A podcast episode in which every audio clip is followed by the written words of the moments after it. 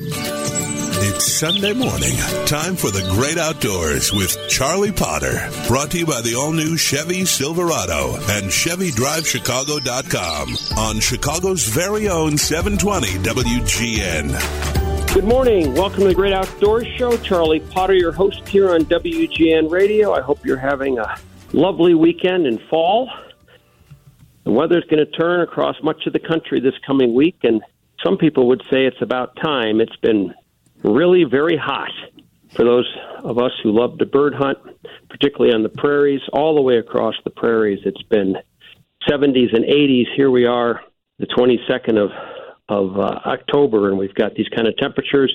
For the first time this year, there's going to be ice up in the Pas, the Pas being 450 miles north of Winnipeg, Manitoba. And I've been in that part of the world for over four decades. I know it well. And while freeze up usually comes about now, sometime around the 25th of October, it's usually all over. It has never been a situation where there was no ice of any kind until now. Often there's there's ice in the middle of September. I've been there I've been there in the middle of September when there was a blizzard and I was stuck in a cabin for 3 days and could barely go outside to get some water, had no running water and no heat and it did have electricity.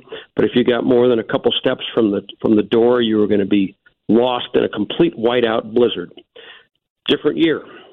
So speaking of a different year, something is becoming apparent. It's made a few appearances in the national news, but we are about to be in the throes of an absolutely horrific drought across much of the mid continent, the prairies, and the south, unless some things change in the coming weeks and certainly change over this winter.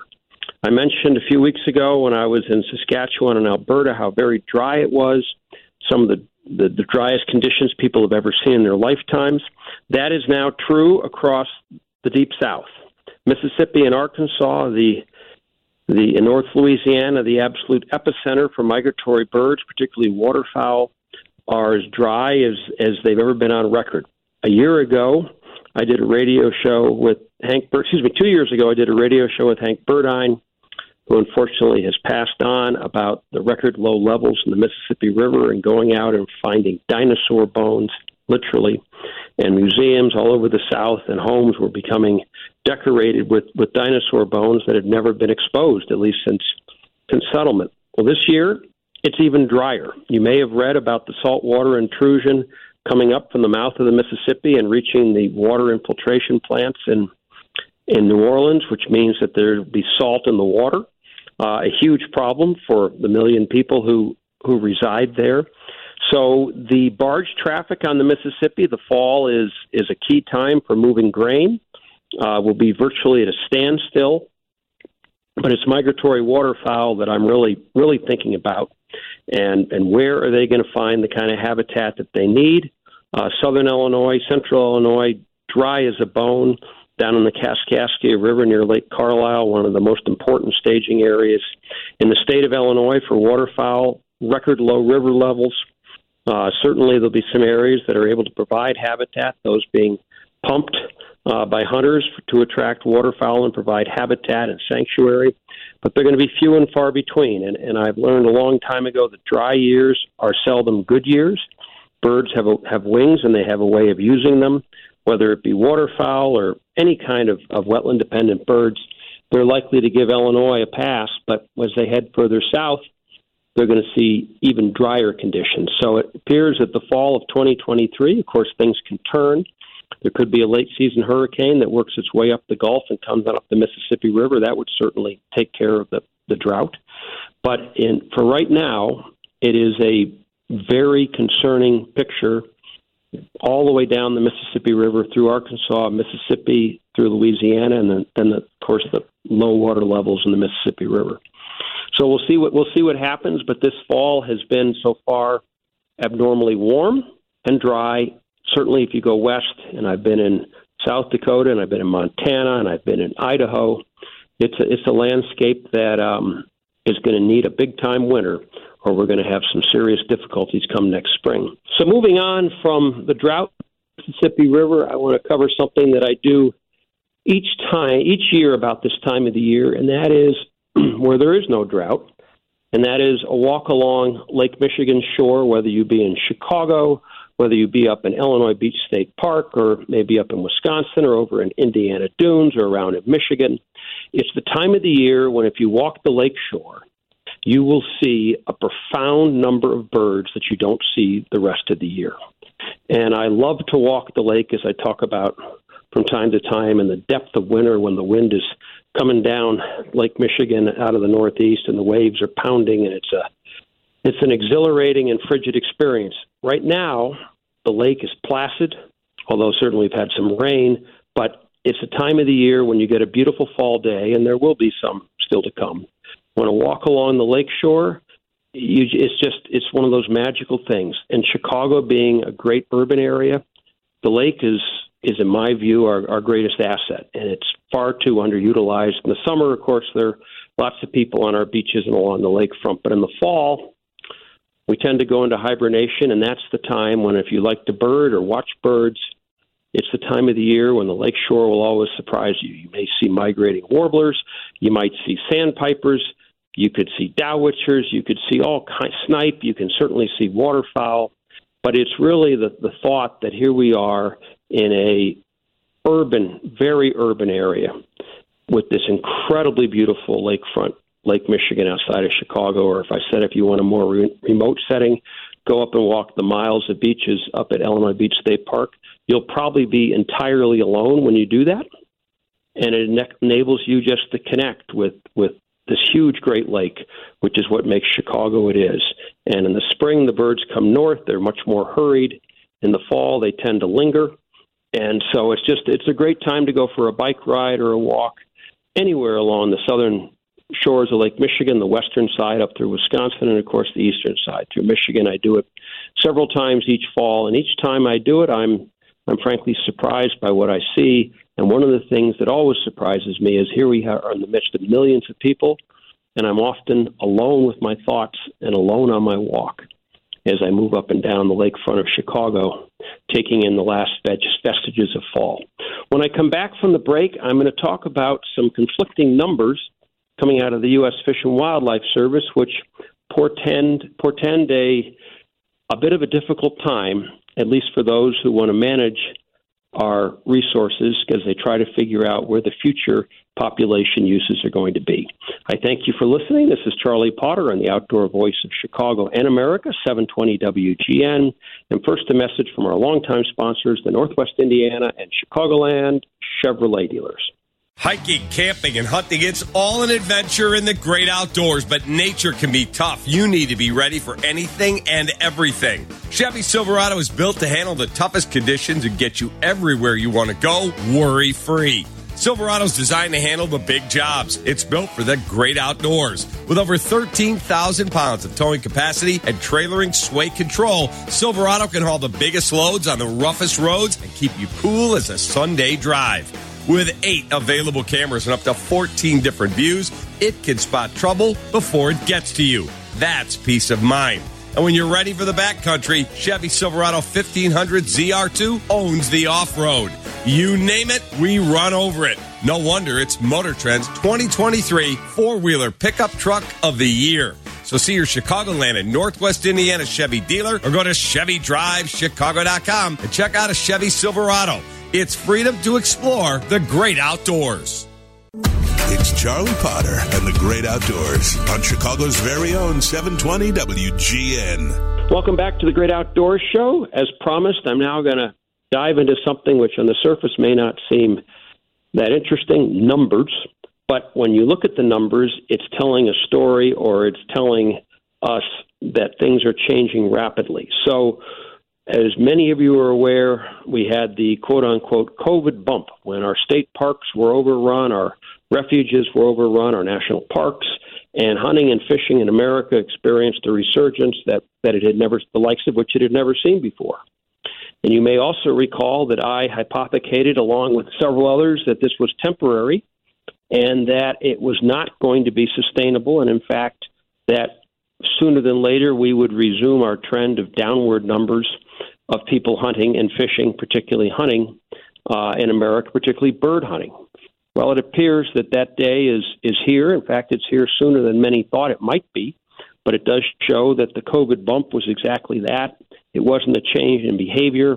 It was a change in people for a very brief period of time who had nothing to do and they went outdoors. We are certainly continuing to see the overrunning of so many of our state parks, Illinois, for example, our national parks, Yellowstone, Yosemite, and many of our most beautiful wilderness areas have never been more crowded. Ironically, according to the Fish and Wildlife Service, the number of people hunting waterfowl and other birds in America last year fell substantially. And yet, it also feels like we have never been more crowded. You may recall that this winter I spent quite a bit of time talking about the hunting regulations in Manitoba, where for the first time they were going to put a cap on non resident hunters, and there was going to be a lottery. And frankly, it was a, it, it is a very contentious situation with this fall having played out under that scenario. And there's now has been a change in government in Manitoba. What this will mean about the regulations that Manitoba put in last fall, which are appear to be wildly unpopular with almost all the interest groups in Manitoba, with the exception of a handful of outfitters and those who, who felt this was a good idea. So we'll see what happens in Manitoba. But the fact is, is this the number of people waterfowling appears once again to be in fairly substantial decline, as does the number as do the number of people hunting upland birds. However, hunting across desired areas is on a straight up increase. And I mentioned this a few weeks ago when I was in Saskatchewan about illegal American outfitters and how Saskatchewan may have to try to do something to try to stop the number of Americans coming to Saskatchewan um, and, and stop uh, the illegal outfitting carried out by Americans, and in some cases, getting mostly Americans, and of course, it's Americans American illegal outfitters. So what? So what is going on? You're probably sitting there thinking, well, if there are fewer hunters, how can there be more pressure? And I think we're what we're seeing is a fundamental change in how people hunt. And, and this is something that Kerry Luft of the Max McGraw Wildlife and I and others have talked about for a while, but with the numbers just coming out and the report released by the Fish and Wildlife Service, it shows that we are moving away from the idea that a lot of people might go hunting a few times, maybe once, maybe twice, but that a small number of people are hunting a great deal. And this is putting pressure where pressure has never been. It's the same. Same is true in fishing across the landscape. There are more people on rivers and lakes than there ever have been. It's actually not more people. It is fewer people doing it a lot more often. And this really shouldn't come as a surprise to us as the baby boomers begin to retire or have retired. They have time and they have some disposable income, more disposable income than any generation before. And COVID simply kicked this into gear. It's not going to change. What has changed is the notion that you get in your truck and you drive up to North Dakota and you go hunting for a few days and you come home. No, you don't do that anymore, or at least most people don't. They get on an airplane, they fly to Bismarck, they are met by an outfitter, or they rent a car and they go find an outfitter and they hunt for a few days and they come home. They have no attachment to the land because they don't own dogs and they don't have the experience or the expertise to know where to go and how to find the birds. So, as I've said frequently on the air, we are moving into a period where outfitting guiding is going to be the norm, whether it be for waterfowl or fishing or, or even big game. And people are much more mobile, so they can do it much more often. It's being found that, that many waterfowl hunters now hunt in six, seven, eight states and they do so on a continuous basis over four or five months, many of them using outfitters. That didn't occur 25 years ago when you went duck hunting on the back 40 or you went to your uncle or grandparents' farm and if a duck flew by, you shot it. There was not this this astounding number of outfitters. All you have to do is look at the website in Arkansas to see how many people are outfitting for ducks. Same in North Dakota, same in Saskatchewan, same in Manitoba. So hunters by and large, have abandoned the idea of making a fall pilgrimage or a winter pilgrimage somewhere to hunt on their own with their own equipment, their own dogs, their own friends. Instead, it's much easier to go on the internet, find a guide, get on an airplane, and go. And you can do that several times. And that's what's occurring, which is why there is so much pressure a few hunters, uh, maybe it's 10% of the population, maybe it's 20% of the hunting population, are traveling and, and spending a great deal of time on, on their pursuits, which was not the case. And they're spending a great deal of money.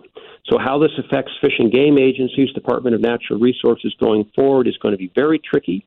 In Montana this summer, the legislature actually tried to pass a law which said if you're not don't live in the most eastern counties of Montana, you're going to draw for even if you're a Montana resident, you're going to draw for the idea of being able to go bird hunt because there's so many people coming into Montana. This is happening in Manitoba. It's going to happen across the West. It's already happened in, in South Dakota a long time ago. It's a changing day. And before I sign off, the one point that is, is of real concern as as departments of natural resources learn to deal with this or, or, attempt to try to deal with this influx of traveling hunters and fishermen is the tenure of a director of the Department of Natural Resources is the shortest it's ever been. Used to be, Brent Manning would, would have been actually a long time example, uh, in that he was head of the Illinois Department of Natural Resources for 12 years through various administrations. That would be on the long end. John Cooper and Secretary in South Dakota, the same thing. Today, we get directors for two years, four years. Often that's it. They barely learn the job and they bring replaced, so there's no continuity. We've had an enormous turnover in staff at, at, at many departments of natural resources. All of this is going to boil up to be a very difficult time for um, for the future of wildlife management. I'll be back next week with much more on the Great Outdoors Show. I hope you've enjoyed the show, and most of all, I hope you have a safe and great week. And thanks for listening. This is Charlie Potter in the Outdoor Voice of Chicago and America, 720 WGN.